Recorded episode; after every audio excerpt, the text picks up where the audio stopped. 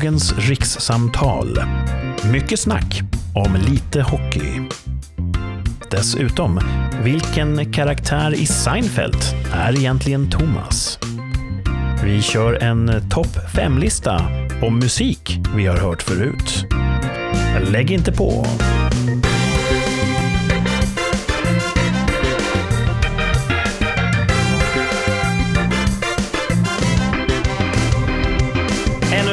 Varmt välkomna tillbaka till podcasten Rikssamtal. Den heter så därför att vi har med oss på länk över riket Thomas Jajamän. och Martin. Jajamensan. Om det är så att vi har en ny tillkommen lyssnare, vi hoppas, hoppas, hoppas, så är det ju så att eh, Thomas och Martin, de är i en viss del av landet. Eh, runt Mälardalen brukar vi säga. Precis. Och jag befinner mig nere i södra Sverige. Södra Dalen. Och vi har ju hållit kontakten sedan vi var små. Och eh, nu gör vi det en gång i veckan med inspelning så att alla får ta del. Hur har eran vecka varit? Ehm, bra, jag har jobbat mycket. Så jag har ju jobbat och sovit egentligen bara. Ja, Eh, just ja. Jag har inte hunnit med så mycket, men det är övertid på fabriken. Och det är lite, du är lite ny i den här jobba hårt-grejen. Oj, tack. Det, det lät fel. Nej, men eh, du har ju precis börjat ett nytt jobb. Vi behöver inte gå in på några röjande detaljer. Nej, men jag har ju så här, jag har ju haft korta anställningar. Det är väl snarare så. Så att jag har långa perioder av att inte jobba. Men de gånger jag har anställning så är det ju inte korta dagar. Så skulle jag säga. Nej, precis. Och du jobbar ju som skådespelare. Det är ju ingen hemlighet. Nej, nej men inte nu. Nej, just det. Nu, nu har du ett, ett, ett hedligt jobb. Ja, Och där låter de dig jobba hårt. ja tycker jag. Vi får knappt tag på dig i, i veckorna. Nej. Så det har, Det- jag har det- mest gjort det. Det är väl kul? Ja, det är tråkigt att ni inte får tag på mig, men det är, det är himla roligt att jobba. Ja, visst är det det. Mm. Det är något av det bästa med att vara vuxen, att man får jobba. Ja. Martin då, hur går det för dig? Det går bra. Eh, jag har precis nattat, råkat somna, så jag är lite sömndrucken, så jag håller på att försöka komma igång här. Men annars är det bra. Det är den här småbarnslivsarketypen Ja, i, i vår Jag känner att jag är lite, lite för gammal, men, men, eh, men vad ska man göra? Nu är, nu är man här och då får man göra det bästa av det. Man är som man är. Ja, man är som man är, trött. Vi har väl alla tre rent biologiskt passerat all form av formtopp. Bäst före-datumet är... Ja. Jag brukar ju prata om oss som, som bl- vissnande blommor. Japp, japp. Mm. Och sen beroende på vad man avser så är det väl typ 25-30 års åldern är väl ungefär då man toppar som människa. Och det var ju ett tag sedan. Vi har passerat det med råge. Ja. Och för alla yngre eh, lyssnare kan vi säga att det är ingenting att se fram emot. Men vi försöker hålla modet uppe ändå. ja. Jag kom precis tillbaka från hockey. Just det, hur gick det? Jaha, det Eh, det gick jättedåligt. Hur gick det med pulsen? Ja, precis. Vi minns ju då att förra avsnittet var det ju en, eh, en exposé om min lilla hjärtincident. Som triggades just på ett hockeypass. Ehm, så det här var, för, det här var premiär efter att de fixade mitt hjärta. Efter att de Mm. gjorde mig till Robocop. Ehm, men det gick inte alls bra. Vi förlorade. Stort. Med resultatet? Är det, kommer du ihåg det? Nej, jag, nej. tvåsiffrig målskillnad. Var det tvåsiffrigt? Och jag blev så arg. Ja, ibland. Jag är ju rätt dålig förlorare och därför är det ju synd att jag spelar hockey som jag är väldigt dålig på. För jag förlorar ju mer än jag vinner. Du spelar med väldigt bra människor. Mot Ja, just det. Men kände du att du hade liksom huvudet med dig eller var det tankarna på annat håll eller var det bara fel dag? Ja, det var nog bara det att, om man ska vara lite sådär, uh, skylla ifrån sig, det var nog bara ojämna lag just idag. Men och hur, hur funkade pumpen då? Jättebra. Mm. Eh, jag har ju en pulsmätare till vardags då när jag spelar hockey.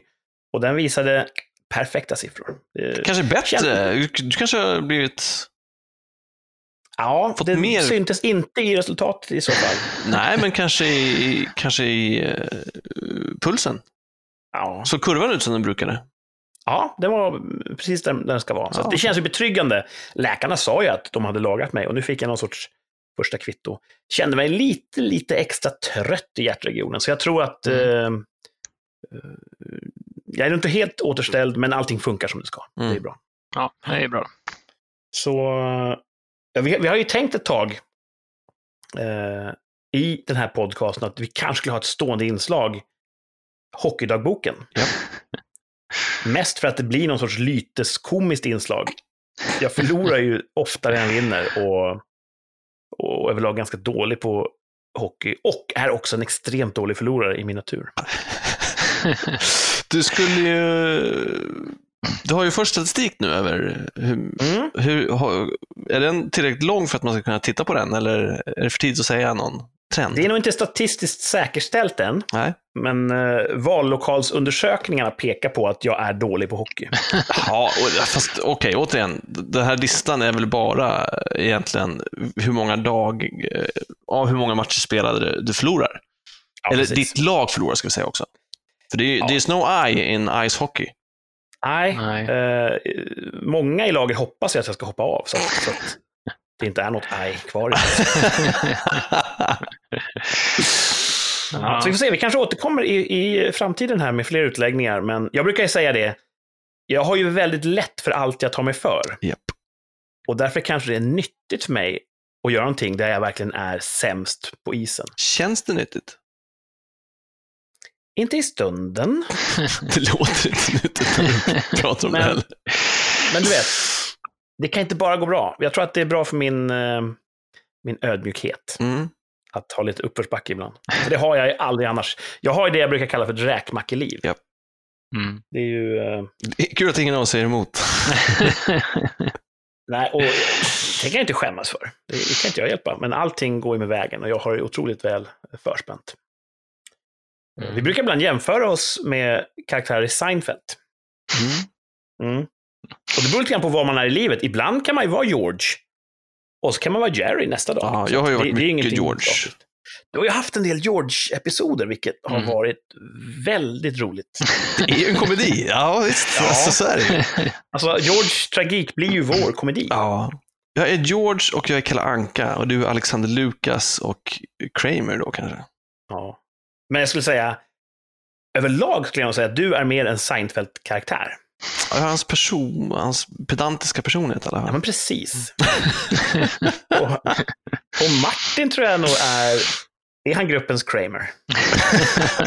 ja, det kanske han är. Den där älskvärda, lite fumliga, Ja, som alltid har eh, egna idéer. Ja, ska det vara. Eh, vet ni vad jag har tänkt på, apropå eh, Seinfeld?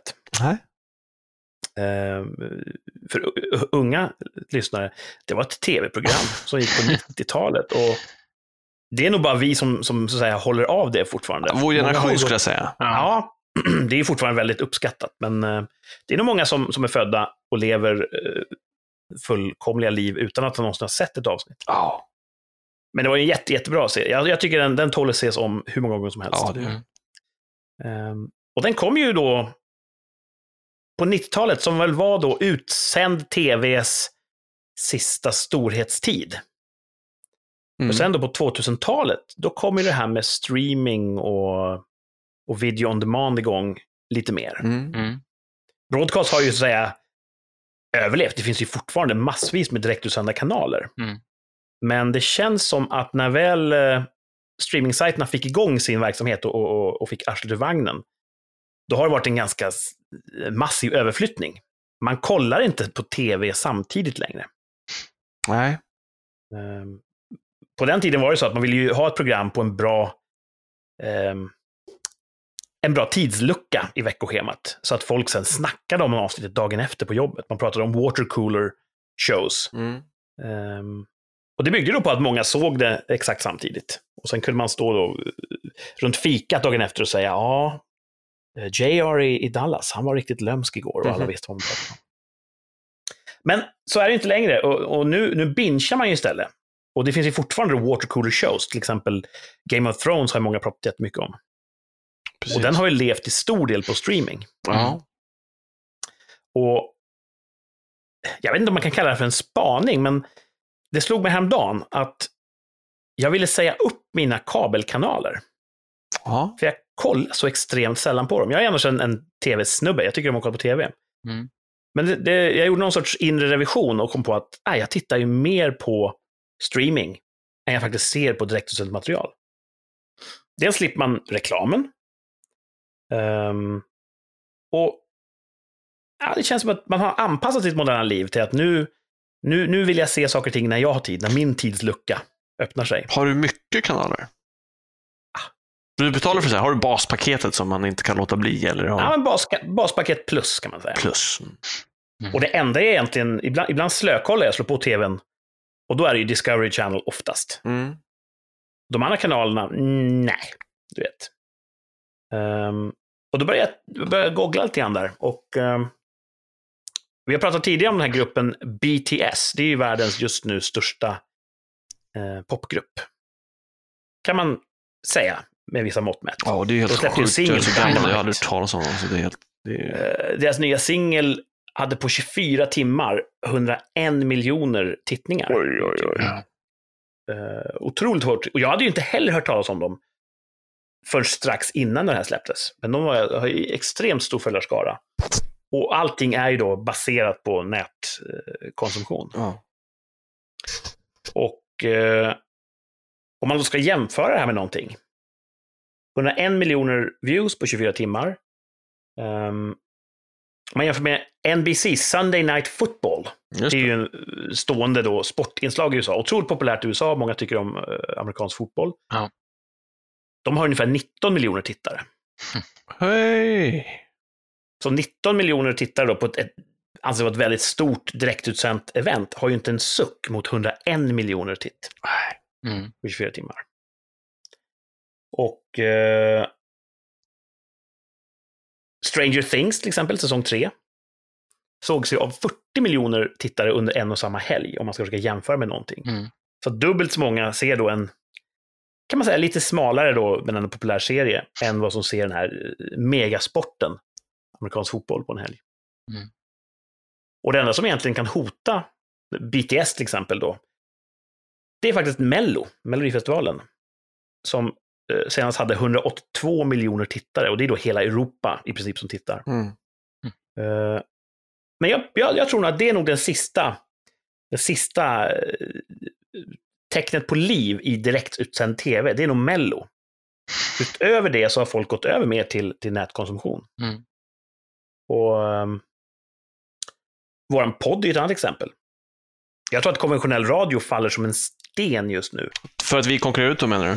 Ja, jag vill tro att, att eh, vår lyssnare, som vi statistiskt sett har, det måste vara minst en, den har slutat lyssna på jättemycket radio. Så hur, hur ser era mediakonsumtionsmönster ut?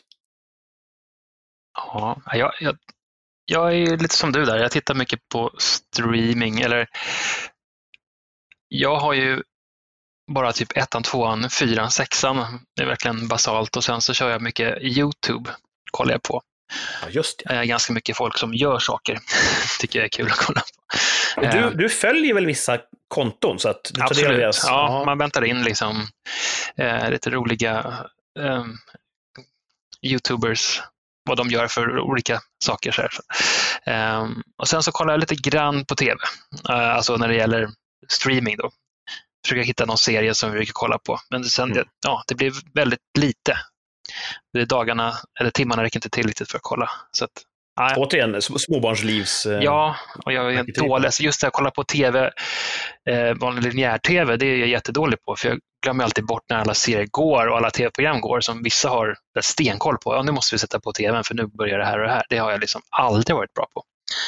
Så jag, jag är jättedålig på det. Eh, så jag Du sitter inte bänkad vid på Nej, spåret. så det kommer såna här knacka på killar och så bara, tja, tja, ska du ha ett sportpaket i tvn? Jag bara, nej, jag kollar inte på sport. Ja, men filmpaketet? Jag Bara, nej, tyvärr, jag, jag har Netflix, det klarar jag mig bra på. Ja, barnkanalen, nej, men de kollar på så mycket, så mycket liksom eh, på skärmen så mycket ändå, så det räcker liksom. Tack ändå för din tid, hej då. ja. Betalar du för YouTube Premium? Nej, jag gör inte det. Jag har tänkt på saken, för då ska man spara in liksom någon timme per dag eh, reklamtid. Liksom. Så det, det, har, det har jag tänkt på faktiskt. Det känns som att de har maximerat eh, irritationsfaktorn Mm. Ja, i sin reklam. Ja, Så att de vill verkligen att man ska ge upp och bara kasta pengar på dem. Mm. Det kanske man gör till slut. Ja, precis. Thomas då? Ja. Ja, alltså jag... Sen jag flyttade till den här lägenheten så har jag så dålig utsändning, så jag kan inte se på markbundet, om det fortfarande heter så.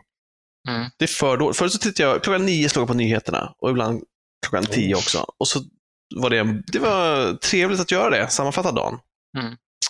Men det kan jag fortfarande göra. Jag kan ju gå in på SVT Play och kolla nyheterna klockan nio. Men det känns krångligare. Jag vill trycka på en knapp för att få stå på tvn. Jag vill inte surfa till svt.se, klicka med framtakt. Nej, fuck it. Då, det, det blev inget. Det var nog det sista jag tittade på regelbundet. Ehm, på tv. Ehm, men jag, ja, det är YouTube. Jag tittar nog inte på, jag tittar ibland på streaming ifall någon av er rekommenderar något att se på. Sen är jag ju, jag det, Game of Thrones var nog det sista jag tittade på regelbundet på tv, markbundet. Mm. Ja, du såg utsändningarna på Ja. SVT som hade dem. Ja, precis. Och så hade jag en ritual kring det, att jag satte mobilen i flight mode, kokade en kopp te, tog en chokladbit. Eh, Och vi andra fick ju då hålla käften. ja, ett år. Ja.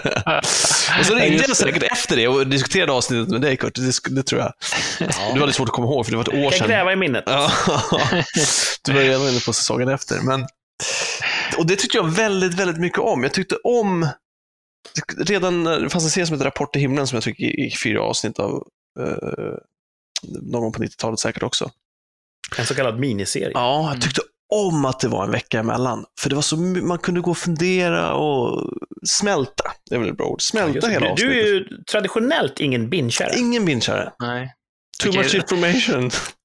Men tv-serien The Boys fick dig på fall. Ja, ja, på, ja den, den, eh, det, det Den fanns... bad du om ett till. Ja, det gjorde jag. Men det fanns ju också bara, nu måste, det här, vi, kan, vi måste ta en paus nu. Jag måste, Det här avsnittet måste jag smälta lite innan vi går vidare. Och det är också att jag vill vara kvar i känslan och upplevelsen som ett avsnitt ger innan jag direkt kastar mig på nästa.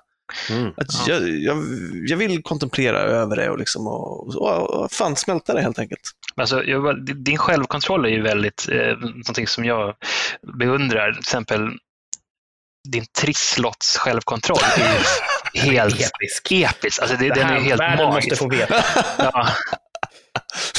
Thomas, berätta. Nej, jag vet inte, vad, vad vill, du- vad vill du Liksom. veta? Man hittar trisslottar hos dig som inte är färdigskrapade. Ja, En, en så att säga, ruta om dagen. Ja, så brukar det vara. Metod. ja. Ja, det är, Och du har någon sorts rational där, att då är du ju en vinnare under mycket längre tid. Det är? Schrödingers trisslott. Ja, ja. just det. Att, så att, och det kostar 30 spänn nu va? Ja, Ja, det, jag har det ingen kanske stämmer. Och då kan jag tro, nu, det är nio rutor på lott. Eh, tio om man räknar extra chansen. Det är ju ändå tio dagar då jag eventuellt har en life-changing lott i min hand. Ja. Och Ja. ibland vinner man ju 30 spänn innan det har gått tio dagar. Det är ju synd. På sätt och vis så är det ju, du är ju den rationella och resten av världen är galen. Konceptet trisslott, det är ju så extremt liten chans att man ska vinna en livsförändrande vinst. Ja. Så att den enda funktionen är just att ge en hopp en liten, liten stund innan man skrapar. Ja, för man vet att det är en nit, då kan man lika gärna tro att det är en vinst. Ja, och Okej. du maximerar ju den, den behållningen. Du, du mjölkar ju trisslotten på långt mer än det här 30 kronors värdet. Ja. Jag har ju en mörk period i mitt liv där jag skrapade, jag tror jag skrapade en lott om dagen. Oj. Oj, oj, oj. Ja. Eh, jag hade ett jobb som var det var fruktansvärt, det var helt fruktansvärt. Och då, varje dag när jag gick hem från det jobbet så köpte jag en triss. Så hela dagen kunde jag tänka, det är kanske är sista dagen jag jobbar här. Mm. Det höll mig vid liv. eh, ett, eh, Det kanske är liksom därför du har sånt kontroll, för du hänger upp ditt liv på den här låten. För oss andra är det förströelse. För det- ja. ja, ja. Per då, ska vi säga. Det, var bara, det kanske också var, det var nog fan inte varje dag. Det kanske var de dagarna som var, som, där det var riktigt dåligt. Liksom. Ja. Mm. ja. Och det är ju... Ofta när vi ses, då, när vi är i samma postnummerområde, när vi är i samma rum och kollar på film till exempel, då har vi ju också väldigt olika eh, för, förtärningsstrategier. Hur vi äter till exempel godis och snacks. Ibland har vi godis till film. Det har vi. Eh, som jag då, som jag upplever situationen, så kan du ha en påse full med lösgodis. Ja. Och så tittar du ner i den med en eftertänksam blick. Ja, du, du mäter och väger varje karamell med, med, med blicken, sen väljer du ut den. Den blir bra. Så lägger du den på, på bordskanten framför dig. Och sen väljer du några till. Du kanske har tre, kanske fyra om det har varit en bra dag. Uppradade. Och sen börjar filmen och sen efter en kvart så kanske du tittar på den här godisen. Sen, sen går det en kvart till och sen tar du den första. Och de andra ligger kvar. Och, och det kan göra att tre, fyra godisar räcker en hel film för dig. Ja. Medan jag och Martin, Det, är därför, en- det är därför jag måste lägga dem på bordet. Ja, vi har lite mer den brända jordens taktik ja. i hur vi så att säga, tar oss an en godispåse. Jag behöver inte ens kolla på TV för att äta upp Thomas godis. Jag kommer dit och så här, går in rakt in i din lägenhet till ditt godisskåp där det brukar vara en påse. Just Så går jag in och rycker ut den och så, så trycker jag i mig hela påsen så hatar jag mig själv. Ja, det gör du. Ja, Men du får ju se som att du räddar ju Thomas från matförgiftning, för det där hinner ju Ja. gå ut och bli dåligt innan ja ens oftast är det gammalt, men jag brukar inte bry mig så mycket. Men det du har haft det startat så länge så det blir lite gammalt. Ja, det är Ja, vi, är som, vi är som två hundar i, i en, en matskål. Ja, hundar med ätstörningar. vi är två bulimiska hundar. Eh, labrador, Thomas är, liksom. han är scenmästare. Mm. Så, ja. Man ska inte äta, det här, jag har ju märkt också att av det här, mitt, mitt, min, min konsumtion tycker en del är provocerande har jag märkt. En del blir uppriktigt, de blir upprörda över att jag inte äter mer godis. Pratar du om oss nu eller? Nej, nej, nej, ni brukar inte bli upprörda. Men det är därför, jag är med, det är därför jag måste lägga dem på bordet. Jag måste ju reservera dem. Ja, Annars är de precis. slut. Er påse är ju slut innan mina fyra godisar är slut. Jo, det är, vårt beteende kanske formar ditt beteende på något sätt. Ja, lite. Eh, Jag tror att man Men blir provocerad av det, Ja. av det man önskar att man själv var. Så att man Det är blir. Man, man blir provocerad av det man själv önskar att man var. fast ni brukar sällan vara upprörda. Nej, Inte vad jag märker. Vi vill inte vara som du. Att de, de som blir man upprörda, att det är det. Ja, kanske så. Mm. Och det roliga är då, om vi går tillbaka till det här med mediekonsumtion och kanske också godiskonsumtion. Thomas, som är den som är yngst av oss, är väl den som är mest gammeldags i han, hur han förhåller sig till media. Ja, ja Lin, absolut. linjära nyheter varje kväll, Ja. äta godis med måtta och så vidare. Han, han är den konservativa, han är den vuxna av oss. Eh, Martin typ konsumerar eh, YouTube som, som en ungdom. ja.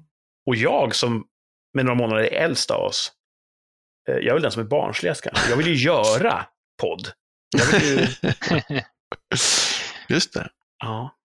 Så eh, det är intressant. Ja. Mm. Ålder är bara en siffra. ja.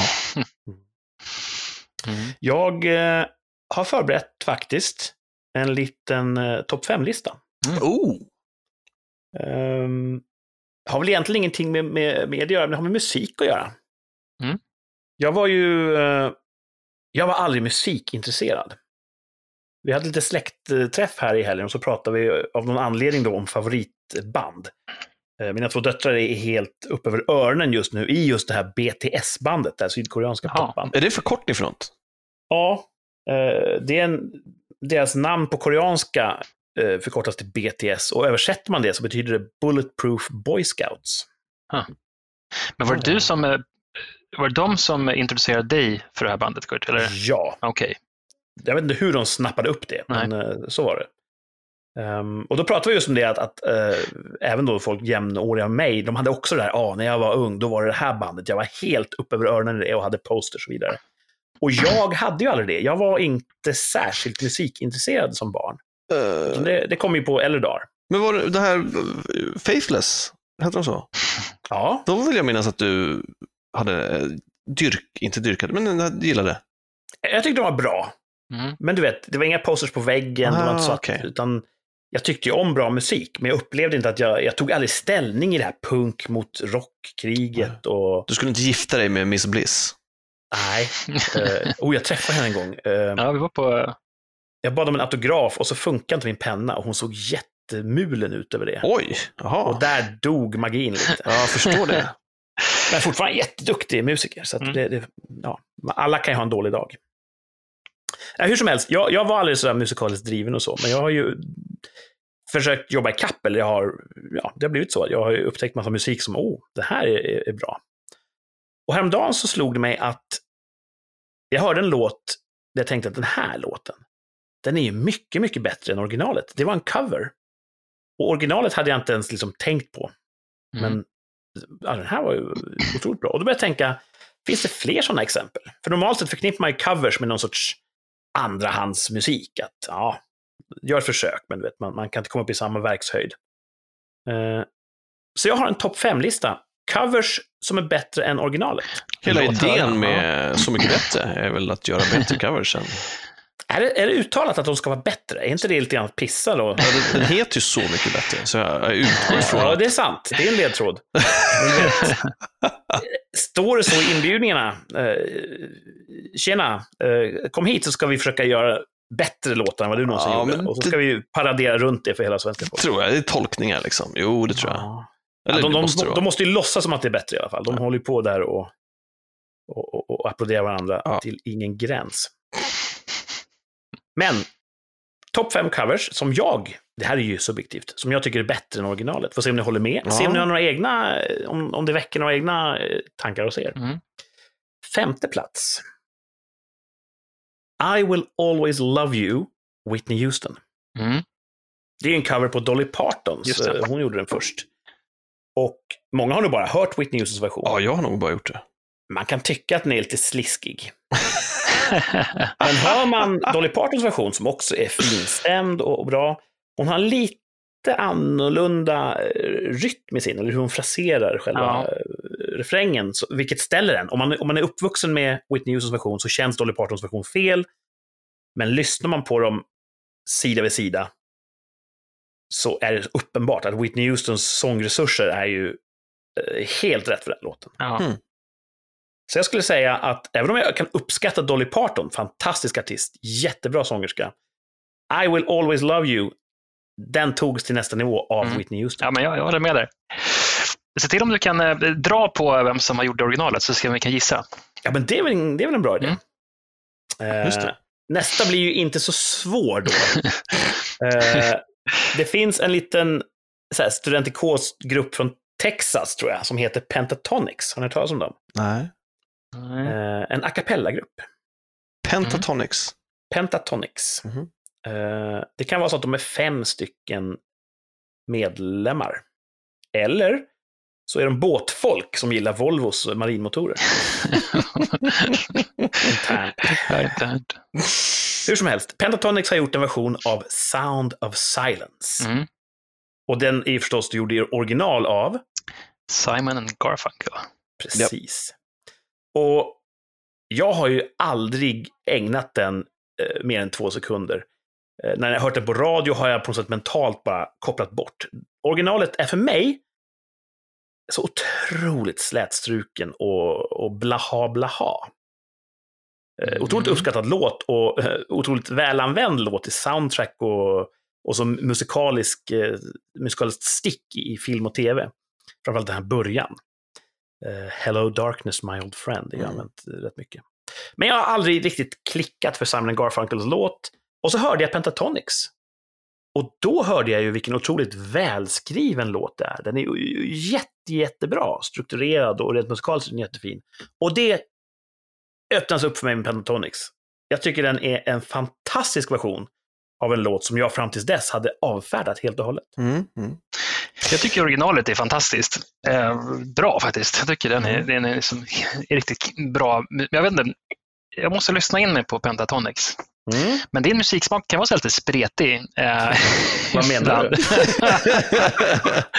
så att, eh, ja.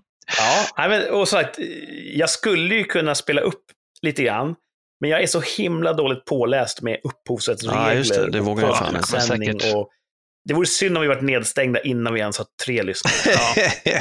Så ni som lyssnar, ni får helt enkelt googla eller använda eh, Spotify eller någonting och Mm. lyssna på Whitney Houston är först på femte plats och Pentatonix på fjärde plats. ja. Och jag Sound of Silence. vill ju slänga in en grej där, för jag har ju nämnt Disturbs cover av Sound of Silence som spelas Ja. live i Conan. Just det. som jag har uppmanat, bett dig att lyssna på. Och jag vet inte om du har hunnit än Gud hör bön. Nej. Jag har lyssnat. Har du det? Ja. Okej, innan du säger något så vill jag bara säga att den fångade ju mig, verkar som, på samma sätt som Pentatonics. Eh, och det kan ju ha att göra, jag tycker det visuella är bra i den också. Jag tycker han är jävligt cool när han sjunger den.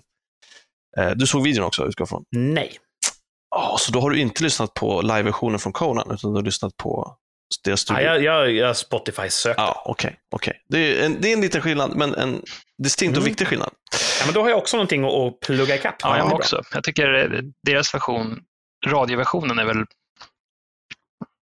Mm, ja, den är väl okej. Men jag måste kolla, lyssna in på den här Conan-versionen. Ja, gör det. Den, Mm. Då kommer ni ju säkert tycka att den, den är jätte, jättelik. Men jag hade studioversionen länge på min Spotify-lista och sen såg jag Conan och bara fick en helt ny. Mm. Just det, fan vad bra den är. Ja, ja. Ja, ja, vad kul. Den ska jag, då ska jag göra läxan direkt efter att vi är klara här. Hoppas ni gillar. Disturbed pratar vi om då, va? Ja, Disturbed Live Mm. Conan. Eh, så fjärde plats, där var vi, det var, ja, ni, ni hade tangerande upplevelser där av just Sound of Silence. Mm. En, eh, på inga sätt ingen dålig originallåt. Det var bara att jag inte riktigt hade klickat med den, tror jag. Mm. Eh, på tredje plats, eh, topp fem covers som är bättre än originalet. Total Eclipse of the Heart med The Dan Band. Ja, Håller med. den är faktiskt... och, och, den gjordes i original av... Céline Dion. Eller? Nej. Nej. Nej, vad heter hon då? Det var ännu tidigare. Um, ja, vänta nu. Br- br- B-rätt. B, B, B, B, ah. Ja, vänta, jag kommer inte... Vi säger det. Bonnie Tyler. ja, Ja. precis. Jag hade något B i huvudet. Ja. Eh, Men The Dan Band, litet, jag vet inte. Det är från The Eh, Wedding Singer, va? Ja, Ja, där, där vi upptäckte dem. Och eh, de är väl ett typiskt sånt litet pub-coverband, verkar det som. ja. och så verkar polare med det, för de har varit fler, mer fler filmer med det gänget. Ja, jag tror de är kompis med någon av filmskaparna i, i den grupperingen. Mm. Så att de, eh, det var så vi upptäckte dem. Och det är ju en, just Total Eclipse of the Heart är ju en fantastisk version. Och det här låter ju lite, lite barnsligt kanske, men de använder ju fula ord. Ja, fast inte så, alltså väldigt sparsamt av dem skulle jag säga. Ja. Alltså, Väl placerade. väl placerat, och, och det tycker jag, det höjer också angelägenhetsgraden i eh, texten. Ja, det är ju patos. Ja, exakt. Den är, Ja. fantastisk. Håller Mm. helt med. Ja, och originalet, jättefin. Kanske sönderspelad. Vem vet? kan det också vara. The Dan Band, en fräsch version, Ja. tycker jag. Vi kan ju lägga ut det här på våra sociala medier, en playlist till Spotify. Eh, Ja, ehm, angående det, vi har inga sociala medier än. Till nytillkomna lyssnare så har vi ju då en sorts uh, löfte till oss själva. När vi har tio lyssnare på den här podden, då ska vi upprätta ett Instagram-konto eh, så att man kan eh, höra av sig. Ja. Och vi också kan, som, som Martin sa, lägga ut då, eh, listor och sånt. Vi har inte nått dit än. Nej. Nej. Det, jag tror att det är corona som håller oss tillbaka. Jag säger ju no rush, tänker jag. Det är, Ja, du, du tycker om att, att skynda långsamt. ja. Mm. Som med godis. Precis. Man ska inte få Mm. för bra på en gång. Nej. Och, och det spelar ju ingen roll. Vår upplevelse här nu förändras ju inte av om någon stackars sate lyssnar. Nej. Det här är ju alltid lika trevligt. Ja. Eh, tredje platsen. Total Eclipse of the Heart. The Dan Band springer i cirklar runt Bonnie Tyler. Ja. Andra plats på topp fem covers som är bättre än originalet. Rich Ratch med Lars Vegas. Allt. Vem- Ja, förlåt. Ja, vem gjorde den först? Vad kan det vara? Jag har ingen aning. Är det någon eh, Lill-Babs eller någon? Ja, det är, det är omöjligt att säga. Det började som en punschvisa på 1800-talet. Oj då, det låter svårt att veta vem som gjorde originalet. Ja, visst. Det var en sån, den uppstod någonstans. Eh, Gärningsman okänd, men 1915 publicerades den första gången i skriften Sånglekar från Näs. Så att Mhm. vi, där, där vet vi inte vem det är som har blivit eh, uppsnurrad på läktaren. Men Lars Vegas Trio är ju den absolut, Ah, det är den bästa versionen av just Rich Ratch. Och för er som undrar, ja, det är den här julvisan. ah, de har, deras julskiva är ju fantastisk. De har ju gjort, de har ju två julskivor tror jag nu. Jaså? Ja. Eh, och jag hade ju, jag älskar Lars Trio. Och jag hade också äran att springa på självaste Lars. Ja, det stämmer. Vi är en det. gemensam bekant. Och då, då frågade den gemensamma kanten, vill du att vill, han kanske ska signera? Jag bara, ja, fan vad coolt. Så skulle han ta med dem få hela bandet att signera de skivor jag hade. Mhm. Och han sa, de är mer värda osignerade, för det finns färre sådana. Han är väldigt ödmjuk. Ja. Och han kanske lyssnar. Mm. Så tack Lars Ja, tack Lars. för musiken. För allt. Eh, det finns fler spår som har mycket hög kvalitet på de här julskivorna. Ja, ja. Men Rich Ratch, ja, den, den tar priset. Den är så energisk och ändå på något sätt eh, musikaliskt skickligt eh, orkestrerad. Ja, Ja. jag gillar den. En fröjd. Och, och Mm. de kom ända upp till en andra plats. Ja, jag lyssnar på dem, eh, deras julskiva varje år när jag slår in mina klappar. Ja, runt jul alltså. Apropå traditioner. Ja, exakt. Ja. Ja, Du gillar traditioner. Ja, det gör jag. jag, Det gör jag jag, också. jag måste Ja. lyssna in på dem igen för jag, jag, jag är lite, de är lite nya för mig. De- Förlåt. Ja, är de fortfarande aktiva? Jag tror det. Jag tror de spelar ibland. Man kan säkert boka dem för spelningar ibland. Eh, Jag har sett dem live ett par gånger. Åh, vilken ynnest. Ja, det var fan så jävla roligt. Jag, har ju, jag har ju sett väldigt få grupper live. Jag med. Ehm, Men de... Robbie Williams såg jag live i Stockholm. Just det. Jätte, jättefin eh, konsert. Eh, och sen såg jag R.E.M. var i Stockholm. Då klättrade jag upp i ett träd utanför eh, Just var det Sjöhistoriska kanske. måste det ha var varit hundra år sedan. Och, kan man spela musik på Sjöhistoriska museet? Eller blanda ihop det med något Ja, annat? men de spelar där någonstans. Och då jag upp i ett träd utanför staketet så man kunde titta in och höra då, över- utan att betala för sig. Planka. Eh, jag hävdar att det inte finns något olagligt i detta. Nej, klättra upp ett träd och de råkar spela där. Det, det, det är inte som att klättra över planket. Nej, precis. Mhm. Eh, och i trädet så träffade jag, det var en tjej som satt där. Och sen gick vi på bio. Åh! Ja, Vilken men det var också allt som hände. Men det var en fantastisk eh, fin historia ändå, tycker jag. Ja, Ja. ja. Men på första plats. Eh, och den här tror jag att ni vet vem som har gjort den och ni, ni kanske håller med. Mm. Får se. Första plats, topp fem covers som är bättre än originalet. Ganska självklart egentligen. Hurt av Johnny Cash. Ja, Mm. Martin tvekar lite. Du vet ju vem som har gjort originalet. Nine Inch Nails. ja, just det. Alltså, han har gjort en coverskiva på senare år. Precis. Johnny Cash gjorde väl 2002, det var strax Ja. innan han gick bort, gjorde han en cover då på Nine Inch Nails var ju ett, vad heter det, industriellt rockbandsprojekt. Mm. Som egentligen var en enmansshow. Det var ju Trent Reznor Mm. som spelade i nästan alla instrument i Nine Inch Nails. Eh, och hans version av Hurt är också jättebra. Den användes i tv-serien Rick and Morty i ett väldigt omvälvande i en säsongsavslutning. eh, Och, och det funkade otroligt bra. Jättestark låt. Han är en jätteduktig kompositör, Trent Reznor. Mm. Har gjort filmmusik på äldre dagar med my- mycket stor framgång. Prisbelönt. Eh, men hans Nine Inch Nails då gjorde ju en, en låt som heter Hurt. Och Johnny Cash då gjorde en cover. Lite grann, lite oväntat antar jag. Det är Mm. utanför hans ordinarie genre och ta sig an industriell rock. Men jätte, jättefin. Mhm. Och om det är så att ni inte har, eh, har kontakt med den låten, lyssna på den efter eh, sändningen. Ja, Mm, jag, ska nog- jag tror fan inte jag har hört varken originalet eller covern. Oj, ja, se där. där eh, Det märker jag ju när jag lyssnar på det, men jag...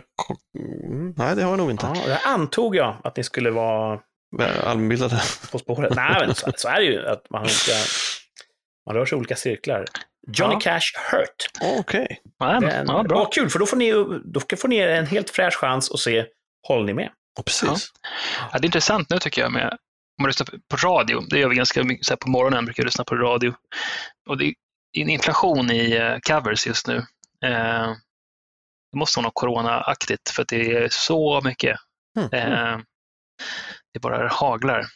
Jag har, på tal om det här med direktutsänt kontra eh, digitalt, Mm. jag har slutat lyssna på radio. Mm. Jag gör det på morgonen för att tänka som att man slipper höra när man smaskar typ i matbordet ungefär. Ja, det, det kan ju vara lite så här, socialt trevligt med ett skval. ja, det är väl därför vi har det. Men jag har inte, det finns ingenting som intresserar mig eh, på frekvensbandet. Nej. Eh, Sveriges Radios stationer har, eh, har jag blivit lite mätt på. Mm. Och reklamradion är också lite, jag känner mig lite för gammal för deras, deras flåshörtighet. Mm. Mm. Så, eh, ja, men du säger att det är mycket covers? Absolut. Det är jättemycket. Jaha. Jag tror att det är, någon, det är lite inflation där. Vilken låt, eh, om ni kom på någon, sk- skulle ni vilja ha på listan? Vilken saknar ni på den här listan, topp fem covers, som är bättre än originalet? Disturbed, som jag sa. Mm. Eh, och Come On Eileen. Ja, just det. Covern gjordes av Save Ferris, ett ska-popband. Eh, men jag vet inte vem som gjort originalet. Jag kommer ihåg videon. De hade snickarbyxor och gick på en gata, säkert brittiskt. det. Det, det är nog det bandet jag förknippar den låten med också. Ja. Men du menar att det är en cover alltså? Nej, det är originalet. Jaha, det är originalet. Save Ferris hette de som gjorde covern. Som Ja, är, just. Ja, ja, men eh, hängselbyxorna var originalet? yes. Ja, okej, då är jag med. Ehm, jag, sett, jag såg en t-shirt på internet där det stod I came on Eileen. Det var lite barnförbjudet. Jag skulle, säga, får du förklara för våra yngre lyssnare vad det betyder. Ja, eh, jag träffade på Eileen. Exakt så. Ja. Mm. Nej, det finns ju jättemånga covers och det är väl kanske ingen naturlag att covers alltid är sämre än originalet. Men eh, någonting ska man göra en lista av. Ja, det är mycket bra lista. Ja, nu Ja, det det är bra. ja. Mycket bra. Eh, jag skulle säga, ofta när vi typ, eh, när vi reser tillsammans, framför allt då på vägarna, när vi roadtrippar Ja, det tillsammans, måste vi göra snart alltså. då är det, jag tycker alltid mycket om när till exempel eh, Thomas, eller för all del Martin, men det har mest blivit Thomas, får vara så att säga playlistansvarig. Ja. Det, är, Det tycker jag också mycket om. Ja, du får höra det du vill och jag känner att jag, jag får eh, vidga mina vyer. Oftast upptäcker jag låtar som är wow, det här var ju en toppenlåt. Ja. Och så får man också säga nästa ifall det är något som gör ont i öronen. det är en regel man har. Ja. Mm. Eh, och det kanske också är det att man hör en, en bra låt och första gången man hör den så är det i en så otroligt positivt kontext. Ja, just det. Och det gör att den Mm. etsas fast lite extra då i hjärtat kanske. Så kan det vara. Men där har jag plockat upp många, många sköna vax Ja, genom ja. åren. Kul, kul, kul att kunna hjälpa till. Ju också... Sonata Arctica, Wind Beneath My Wings. Ja, det är en fin bit. Bättre än originalet. Ja, och var det. Bette Midler som gjorde originalet? Ja, jag tror det. Ja. ja. det är också ett jättebra exempel. Åh, den är Ehm, sjukt bra. Jag, Jag har inte hört Bette Midlers version så mycket, men jag, jag, kan, jag kan köpa att det är väl en finsk grupp, va? Ja, Deras version är fantastiskt bra. japp. Jag tror jag har kvar eh, i- iPoden från eh, vår USA-resa. Då hade vi med en iPod i bilen. Det var ju det inte så länge sedan ändå. 11 år sedan. 2009 var vi i Ja, Amerika. det känns... Eh, Alltså, man hade fortfarande den iPod. gången. Man, man streamade liksom inte då. Utan då nej. körde vi en iPod. För vi, det kanske man fortfarande gör där. Men um, den finns kvar. Jag tror att det är samma playlist som vi hade då. Det var en trevande övergångsperiod från CD-skivor och kassettband. Och sen när MP3-spelaren kom, det var ju Mm. någon sorts eh, transition då till som man nu streamar. Nu, nu har man allting i sin telefon och så vidare. Men då hade man en dedikerad liten MP3-spelare. Mm. Mm. Och iPod var ju tidigt då kungen. Ja, precis. Mm. Jag var i Asien 2006 och då tror jag att jag köpte en någon billig MP3-spelare där i någon skum butik. Och det var verkligen, oh, nu kan jag bära med mig musiken.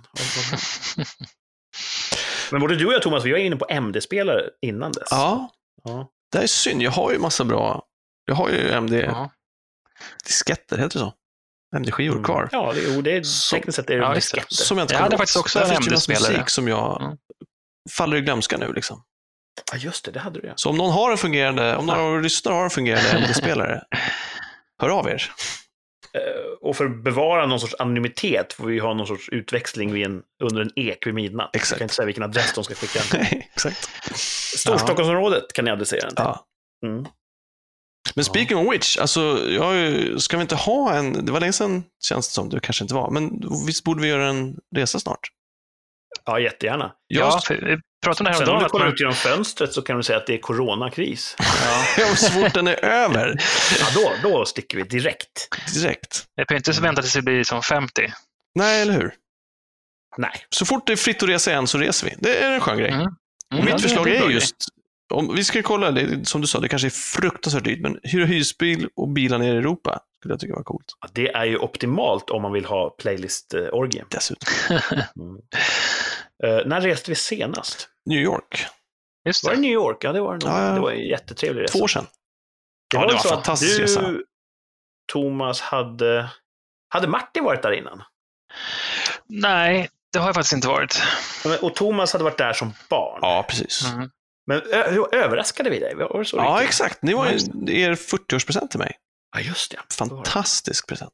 Tack. Ja, vi försökte ju, vi hade en ambition att på något sätt kidnappa dig och på flygplatsen, typ på, i boardingen så får du veta vart vi ska. Det är, eh, hade varit coolt, men jag var också glad att eh, jag fick vara med Ja, lite innan. vuxenheten kom ikapp oss där och Ja, insåg att vi, man kan inte leva det livet. När vi stod där och skulle fylla i Thomas Esta där, tänkte jag, nej det här kanske Ja. inte riktigt är rätt. Det är inte lika lätt att vara spontan in och ut ur USA Nej, längre. Men jag, jag applåderar idén. Ja. Eh, det, det var Det- fantastiskt. Det hade också varit eh, fantastiskt. Alla borde någon gång i sitt liv få kidnappas. Ja, Ja. Av vänner. exakt. Lägg till det. Det är inte alltid eh, förknippat med nöje att bli kidnappad. Nej, man står i tullen där och så, "Ja, vad har du för ärende i USA? Nej, jag vet inte, jag är kidnappad. Var ska du bo? Jag vet inte. Ja, det, det är en riktig labyrint att komma in i USA. Jag har ju till och från rest dit, ja, inte varje år kanske, men upprepade gånger. Och jag har ju sett efter eh, det omtalade 9-11, alltså terrorattentaten, man har ju sett en gradvis sjunkande eh, trevlighet Mm. att komma in i landet. Den här gränskontrollen man ska gå igenom har ju blivit mer och mer svårnavigerad och de ser ju mer och mer misstänksamma ut. Och det är inte, det är inte kul att komma till USA längre. Nej. Man känns inte välkommen. Mm. Så ja, vi, vi, nästa resa så Mm. snart som möjligt, så Yes. snart det går. Mm. Så fort Anders säger att det går bra. Ja. Ja. Eh, och eh, vart vi tar vägen då? Ja. Kanske vi roadtrippar Det var ju coolt. Med något eh, stort eh, åbäke. Mm. Mm. Eh, Norge är jättefint. Ja. Men Ja. det behöver vi inte, behöver vi inte låsa nu. Nej. Vi lägger ut det bara sådär. Precis. Norge. Eh, om vi innan corona tar slut så kanske vi hinner få tio lyssnare, kan få upp ett sociala mediekonto och då kan vi ta in tips. Just det. Vart borde vi åka? Restips. Mm. Vi har ju också haft en här romantisk ambition att göra en så kallad Jack Reacher Weekend. Mm. Kommer ni ihåg det? Ja, eh, och med vi... Det är din idé. Jag talar för oss. Ja, berätta om konceptet. Jack Reacher är en fiktiv karaktär eh, i en, en bokserie av författaren Lee Child. Ehm, han är en ensamvarg. Han har ingen fast bostad. Han åker runt på greyhoundbussar och tåg och dylikt. Ehm, och bara ser sig om. Eh, och det gör han helt frivilligt. Han har inga problem med det. Han tycker att eh, hans psykologiska profil kan inte förlika sig med att vara, vara rotad någonstans. Han måste se sig om. Så han reser runt och han har i princip bara en tandborste och en bunt sedlar i fickan. Mm. Och sen köper han nya kläder när det behövs. Typ varannan, var tredje dag går han in på en affär, köper en ny uppsättning kläder, slänger de gamla i soptunnan. Det blir liksom billigare än att äga ett hus med en tvättmaskin, i hans logik. Och då har vi sagt det där. Åka till en europeisk ursäkta, storstad med bara en tandborste och pengar på fickan. Ja. Och se hur det går i några dygn. Jag Ja. vet inte, jag vet inte vad behållning skulle Ja, det, vara. är, Det är bara, det är för att jag det är frågan. Men det är, precis, det kan vi väl göra. Absolut. ja, kanske slutar som en, en Jack Ritchie-bok, att han hamnar i knipa och så blir det så massor med... ja, det är alltid våldsamheter. Men han är, han är bra på att slåss, Jack Ja, det Reacher. ju- Ja, jag vet inte om vi är det liksom. Nej. Vi kan ju Wing Chun. Nej, kunde. Lite. Man, man kan inte tappa Wing Chun. Man bär det med sig för alltid. Ja. Eh, Wing Chun eh, har ju för övrigt testats. När vi tränade det, Mm. Då, åtminstone jag, var övertygad om att det var det bästa man kunde hålla på med. Så tyckte jag också. Det verkar Det var så de sålde in det. Det finns inget försvar mot Wing Chun. Eh, Efter det har ju det testats i den här populära UFC, där olika stilar kan gå mot varandra. Ja, hur gick det då? Wing Chun har inte funkat bra. Nej, det har de inte. De Nej. har ju i princip blivit nersparkade på några sekunder när de står och gör sina kedjeslag i luften. Oj, oj, oj. Så, ja. Där, krossades ytterligare en, en, en ungdomsdröm. Men det vi kan, det kan vi. Och möter vi någon som inte är ett UFC-proffs, då, kan vi Precis, det kan också Hämta där skon klämmer. äldre, äldre kvinnor kanske. där, har, där har vi en chans. Ja. Ehm, på tal om äldre kvinnor Mm. ska vi nu prata om den otroligt populära tävlingen 2 av 3. Åh, herregud, det känns Ja. ändå som ett ämne som man kanske skulle kunna ha en chans i, men det får man väl äta upp. nu. Äldre kvinnor, ingen kan ju äldre kvinnor som du. Ja, precis. Ingen har utforskat området så som du. Vad- vet jag? Ehm, Men dagens 2 av 3, och för de som inte vet, 2 av 3 är en tävling. Jag kommer Mm. säga tre stycken saker. Tre stycken påståenden, tre stycken eh, platser, företeelser, namn. Och två av dem är sant. Och en är falsk. En är påhittad, den ska bort. Och två av tre. Kändisar. Ja. Hur ligger vi till so far? Ja, det är väl... Eh, det har varit utklassning så här långt. Det är ingen tävling. Du sa att det är en tävling Ja, precis. det, är en tävling. Eh, det har inte gått så bra för er, men det är ju... Det får man förlåta er, för att det är otroligt svårt. Ja, det är otroligt svårt. Det är designat för att vara nästan omöjligt att klara. Men vi ger en ny chans. Kända personer och så lite så här... Ja, saker man inte visste om kända personer. Ja. Ingen catchy rubrik, jag vet, men eh, nu kör vi. Två av tre saker man kanske inte visste om kända personer. 1. Gandhi, den kända Indien, har nominerats till fredspriset fem gånger, men aldrig vunnit. Mm. Fundera på om jag talar sanning där, att Gandhi har nominerats till fredspriset fem gånger, aldrig vunnit. Men han, Nobels det är ingen kvinna, det vet du? Eh, nej, precis. Mm, okej. Men han Ja. var otroligt populär bland Playboyen Gandhi. Ja, Mm, vi har bara sett mediebilden. Ja. Ehm, och mitt andra påstående, där är en, en, en kvinna som hade kunnat vara gammal vid det här laget. Prinsessan Diana Oj, förlåt. Mm. var rent definitionsmässigt blind på ena ögat. Mhm. Mm. Sant eller falskt? Och mitt tredje påstående. Charles Darwin. Känner ni till honom? Mm. Vad gjorde han? Eh, Darwinismen, vad vad man kallar den. Var han, var biolog då? Eller naturvetenskap? Jag vet fan. Ja, han upptäckte väldigt många djurarter och, och, och- postulerade just det här att, att eh, det naturliga urvalet. Mm. Att, eh, hur, hur naturlig utveckling går till, evolution och så vidare. Det var hans Mm. grej. Han upptäckte väldigt många djurarter. Och han åt varje djur han upptäckte. Han upptäckte inte, inget djur som han inte sen åt upp. Okay. Det är någonting man inte visste om Charles Darwin. Vi tar det ifrån början då. Två av tre, en ska bort.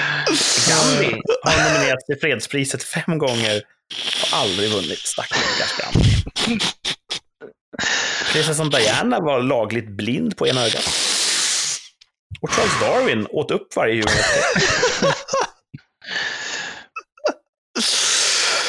Åh, du är ju en märklig figur, Kurt.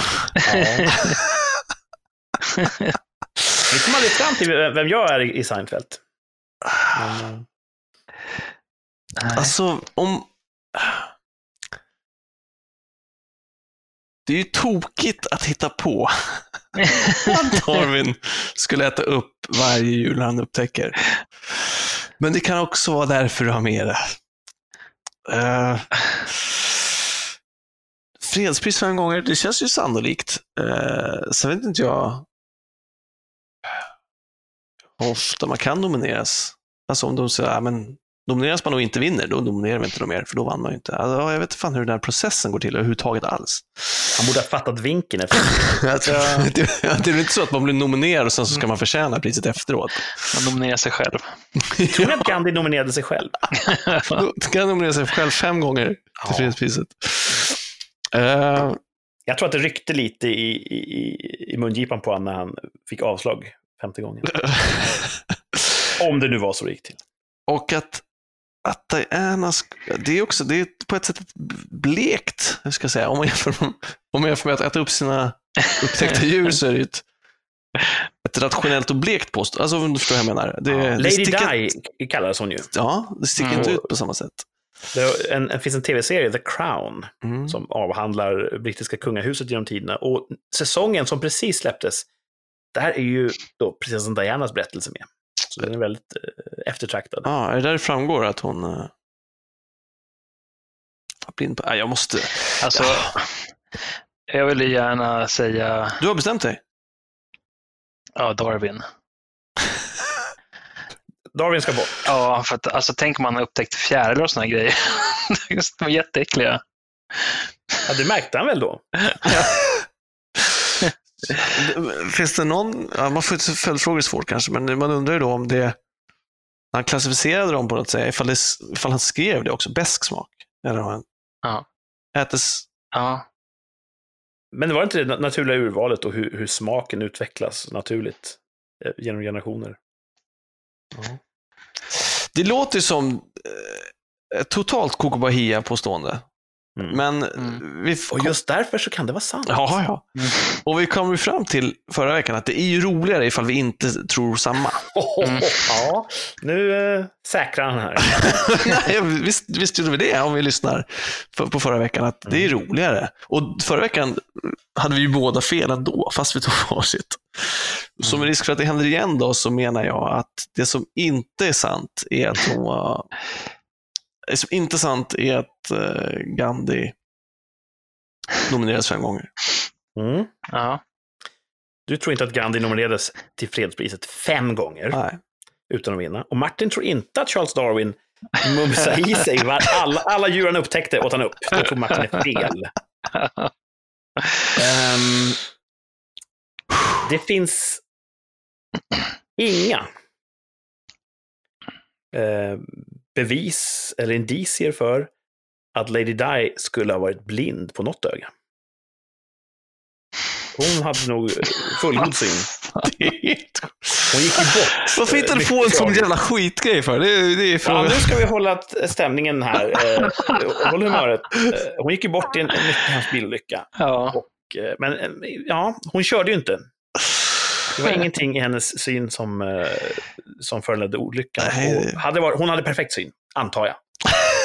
Det vet jag ingenting om. Hon var inte blind på ena ögat. Det har jag hittat på. Okej, du, har, har du kollat, har du, för det nummer, har du, ja det är klart du har. Du har kollat det. Har du googlat Lady Diana 2020 Vision? Eller har du? Det har jag faktiskt inte gjort. Alltså det kan vara så att hon var blind på ena bara, Tänk om Ja, vilken, vilken, eh, vilken skräll om jag hittar på att hon var det och så var hon det. Ja, exakt. Jag får se The Crown sista säsongen. Ja, eller så, det måste ju finnas ett lättare sätt att ta reda på det. det vad? Jag, ska, jag ska fråga min fru. hon är Lady Di-expert. Hon gillar Lady Di. Mm. Kvitt eller dubbelt? Men vi skriver upp här i eh, marginalen att ytterligare då... Otroligt! Det är nästan som högskoleprovet, att Ja. drar man bara ett streck rakt ner så får man 0,1. Ni borde ha vunnit det här. Ah, ja, det här är... Eh, Gandhi har ju faktiskt nominerats till fredspriset fem gånger. Han vann aldrig. Mm. Adolf Hitler nominerades en gång. Dock var det Vilket 39. år? Ja, okej. Ja, innan eh, det tog fart. Vann han? Nej. Tänk Nej. om det var det som fick, liksom, fick hans humör så snett. Att Ja, han bara, och jag tror att Gandhis nomineringar kom ungefär i samma tidsera, runt Mm. under 30-talet Mm. kanske. Eh, tufft heta Gandhi, men han klagar nog inte. Han, han, han slog mig, eh, han, han kan vara en, en ödmjuk man. ja. Mm. Och, och sån grannlåt som Nobelpris tror jag inte egentligen eh, betyder så mycket för honom. Nej. Hoppas jag. Han vann Nej. aldrig. Fem nomineringar. Ja. Charles Darwin, han åt varje djur han upptäckte. Han upptäckte jättemånga djur. Och han gjorde det till en grej att ah, nu ska jag smaka på hur nordamerikansk lokatt smakar. Eller typ ja. Tillagade pilgiftsgroda liksom. Ja. Nej, han, jag tror han tillagade, han var ingen barbar liksom. Han Nej, men det är också för... Hade han då, för, är det vetenskapligt? Hade han olika tillagningssätt beroende på vad det var för typ av djur? Eller tänkte han alla ska stekas, annars är det orättvist? Alltså, vad var den vetenskapliga approachen till att äta djuren? Eller var det inte det? För om det inte var en vetenskaplig approach, då är han ju en barbar skulle jag säga, som bara trycker i sig djur för skull. Schweine-grej liksom. Ja, Han är han ju, det är ju en studentikos. ja, Hade han haft en det YouTube-kanal ju hade inte han hans, inte varit lika eh, respekterad idag. det Det varit blev ju inte hans stora vetenskapliga eftermäle. Det var ju evolutionsteorin som, Ja. som, som fick vingar. Men ja. jag tror att han såg den som att nu här är ett nytt djur som ingen har sett förut. Är det ätbart? Hur, hur smakar Ja. det? Det kanske var så här jakten på den perfekta hamburgaren som han letade. Så det var hans, Och sen om man, liksom, om man stekte eller grillade eller körde sous vide på, på den där djungelsnigeln. Det, det, jag tänker om han upptäckte pilgiftsgrodan då. Liksom. Det skulle vara ganska dumt att äta upp den. ja. Är de dödliga eller är de bara hallucinogena? De, De man dör väl av dem? Stendör man. man kan ja, sticka Ja. på en sån så är det ju kört. Men om man, om man steker den först, är den lika död? Ja, man kanske kan som en svamp förvälla en groda. Jag vet inte, jag har provat. Skriv in och berätta. Ja. Ehm, och tydligen då finns det forskare ännu idag som lite grann eh, i, i hans ära, Nej. kanske. När de upptäcker någonting nytt säger de det här måste vi också provsmaka. Det kanske är en delikatess. Mm. Om man tänker att om det har hållit sig gömt så här långt så kan det inte finnas många av dem. Så att, du vet, vi behöver inte fler så här hajfens-hysterier. Nej. eh, Nej. Att, att folk i Kina för sig att det här är jättegott och så tar de slut. Så nej, jag skulle nog, jag skulle nog, rätt, vi behöver inte äta upp allt. Nej, eller hur? Nej.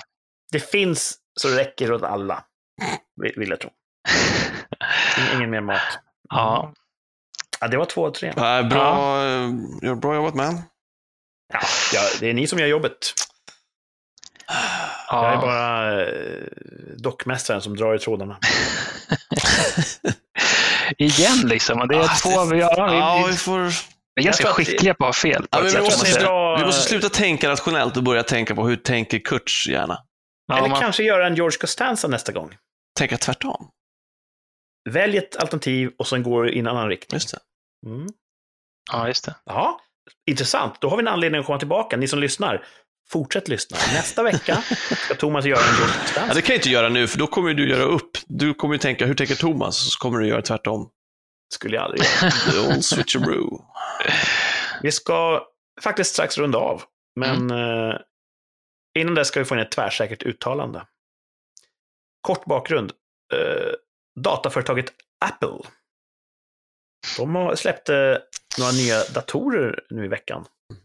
Och det som är lite speciellt, det som är lite, eh, om inte revolutionärt så åtminstone evolutionärt då med just det här släppet, är att de har helt egna processorer i de här. Just det. De har övergivit Intels eh, processorer som är eh, nästan allenarådande på persondatorsidan. Och deras vd har smakat på dem. Precis. Eh, han, han, han smakar som kyckling, sa han. Mm. Ja, de släppte en, en, ett, en serie datorer med den nya, det de kallar för M1-processorn. Mhm. Initiala testerna visar på att det är en helt fantastisk processor. Eh, prestandan springer cirklar runt allt annat. Men den har inte riktigt testats ute i det vilda, så att säga. Eh, det kan hända att jag kommer slå till på en. Jag är lite... Jag är där i min uppgraderingscykel. Jag behöver pensionera en gammal dator och då blir det naturligt att ta en sån här. Så jag kommer nog kliva på det spåret. Mm. Men min fråga nu, vårt tvärsäkra uttalande, och det här, ja, ta det för vad det är. Kommer den här M1-processorn, som många nu säger, det här är en, en, en ny tidsålder, eller datorprocessorer, kommer det bli en succé? Eller kommer jag om ett år ha ångrat mitt köp lite grann? Kommer det varit så mycket barnsjukdomar och buggar och elände? Vad tror ni? Ja, Apple har gjort den här resan en gång förut. När de gick från Motorola till Intel. Mm, precis, de övergav PowerPC. Och så gick de, ja, bytte liksom. arkitekturen. gick väl bra. Jag tror man inte kommer märka så mycket. De har väl, eh, kan man säga att det är samma teknik de har i paddor och telefoner nu? Alltså samma, Precis. Eh, M1 bygger ju då på samma ARM-arkitektur som eh, alla iPhones och iPads har Mm. levt på i över tio år. Så att det är ju beprövad teknologi. Men hur ska det funka i en, en bärbar dator? Apple är säkra på att det kommer funka alldeles ypperligt. Men vad tror ni? Succé. Thomas säger succé. Mm. Mm. Mhm. Ett år från nu så kommer man säga att M1, det blev, eh, det blev jättebra. Folk kommer inte tänka på det. Alltså, det är inte en ny produkt, eller hur? Det är fortfarande en... Den tillför inget som användaren på daglig basis verk, märker, va? Jag Så- tänker på det flera timmar om dagen. Men det var, inte som när man, det var inte som när tre lanserade videosamtal. Att det var en helt ny upplevelse, utan det kommer ju fortfarande en samma upplevelse. Eh, Men jag tror inte det kommer bli en flopp. Jag tror inte det kommer, så, så. Jag tror de kommer, det kommer bli, det kommer bli bra. Mm. Men det kommer inte vara världsomvälvande att, ja, så tror jag. Men de kommer inte ångra, de kommer inte säga att det här var ett, ett stickspår. Nej. Helt fel. Tror jag inte.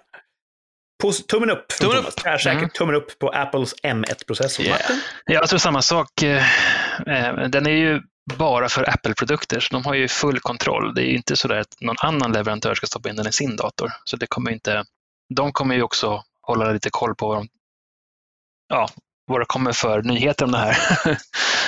De kommer inte säga att det här var jättedumt. Men eh, jag tror att det kommer gå ganska smärtfritt och ganska bra. Och kommer inte vara så mycket, eh, de kommer väl ehm, det kommer inte vara så mycket nyheter om det tror jag, för- förutom från Apple bara då kanske. Mm. Ja, men ett år från nu, ingenting de har hit. ångrat. Nej, En hit, en hit. ja. Mm. Och jag sällar mig till kören. Mm. Kommer det slå till? Ja, så de har ju haft, de, de är inte felfria, de har ju haft tangentbordsproblem på vissa generationer rätt nyligen.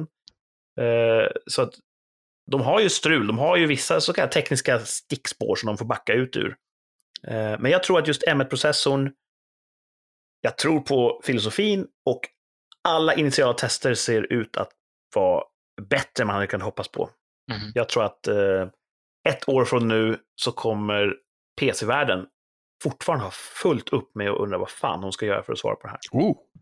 Så, så starkt tror jag på det här. Så tummen upp där också, tvärsäkert. Tre tummen upp för Apples M1. Det är jättebra. Precis. Kurt, är det så att du vill bara få lite vatten på ditt hjul, att du vill köpa en ganska dyr dator nu? Ja, de är inte gratis. Men å andra sidan, jag pensionerar nu en dator som jag köpte för eh, skattade pengar 2009. ja, Den har levt ganska länge. det har den. Och jag har ju också haft jättemånga PC-datorer som har varit totalt oanvändbara efter två, tre år. Mm. Så eh, det blir billigt i längden brukar jag säga. Mycket bra. Ja. Mm. Ehm, ja, och det avrundar vårt eh, avsnitt av rikssamtal. Eh, Vi har pratat om lite musik, eh, lite streaming, vi har lekt två av tre och vi har ju tummen upp till Apples M1. Det har vi. Mm. Ganska lagom. Eh, har något kul på gång i veckan som kommer? Nej, inget planerat. Jobba. Jobba, ser det ut som Ja. blir. Du är en jobbande kille nu. Mm, det är. Ja. Kul. Martin, ja, samma. Eh, ekorrhjulet. ja, precis. Jag ska hoppa, inte vabba utan jobba den här veckan kanske. Ja, det är bra. det- Mm. Ibland är det samma sak, man jobbar fast man vabbar. Ja. Jag, ska, jag är tillbaka från sjukskrivningen. Redan i fredags var jag det, men nu blir första hela veckan. Den är fullknökad, så det blir ju det blir kul. Kul jobba. Vi hörs igen om en vecka och då får vi se om det har hänt något nytt galet i världen som vi kan eh, mala på om. Jajamän. All right. Eh, Tack för idag. Tack för idag. Tack, tack. Hej.